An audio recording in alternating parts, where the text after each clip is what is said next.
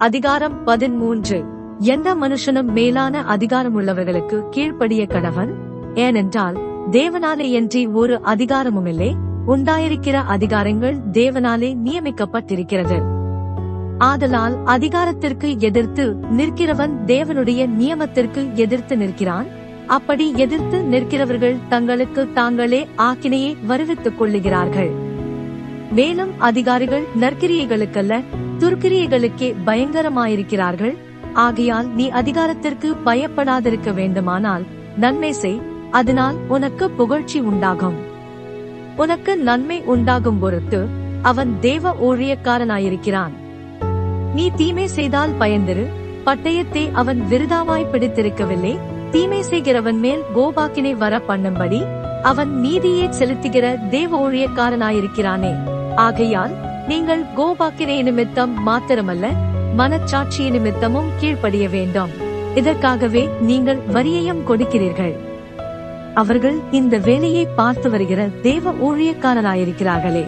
ஆகையால் யாவருக்கும் செலுத்த வேண்டிய கடமைகளை செலுத்துங்கள். எவருக்கு வரியை செலுத்த வேண்டியதோ அவனுக்கு வரியையும் எவருக்கு தீர்வையை செலுத்த வேண்டியதோ அவனுக்கு தீர்வையையும் செலுத்துங்கள். எவருக்கு பயப்பட வேண்டியதோ அவனுக்கு பயப்படுங்கள். எவனை கரம் பண்ண வேண்டியதோ அவனை கரம் பண்ணுங்கள். ஒருவரிடத்தில் ஒருவர் அன்பு கூறுகிற கடனை இல்லாமல் மற்றொன்றிலும் ஒருவனுக்கும் கடன் பண்ணாதிருங்கள். பிறனிடத்தில் அன்பு கூறுகிறவன் நியாய பிரமாணத்தை நிறைவேற்றுகிறான். எப்படி என்றால் விபசாரம் செய்யாதிருப்பாயாக கொலை செய்யாதிருப்பாயாக களவு செய்யாதிருப்பாயாக பொய்ச்சாட்சி சொல்லாதிருப்பாயாக இச்சியாதிருப்பாயாக என்கிற இந்த கற்பனைகளும் வேறே எந்த கற்பனையும் உன்னிடத்தில் நீ அன்பு கூறுகிறது போல பிறனிடத்திலும் அன்பு கூறுவாயாக என்கிற ஒரே வார்த்தையிலே தொகையாய் அடங்கியிருக்கிறது.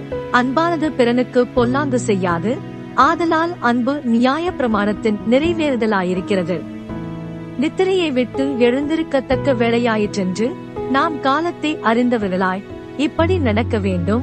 நாம் விசுவாசிகளான போது இரட்சிப்பு சமீபமாயிருந்ததை பார்க்கிலும் இப்பொழுது அது நமக்கு அதிக சமீபமாயிருக்கிறது. இரவு சென்று போயிற்று பகல் சமீபமாயிற்று. ஆகையால் அந்தகாரத்தின் கிரியைகளை நாம் தள்ளிவிட்டு ஒளியின் ஆயுதங்களை தரித்துக் கொள்ள கடவோம். களியாட்டும் வெறியும் வேசித்தனமும் காமவிகாரமும் வாக்குவாதமும் பொறாமையும் உள்ளவர்களாய் நடவாமல் பகலிலே நடக்கிறவர்கள் போல் சீராய் நடக்க கடவோம். துரிச்சைகளுக்கு இடமாக உடலை பேணாமல் இருந்து கர்த்தராகிய இயேசு கிறிஸ்துவை தரித்துக் கொள்ளுங்கள்.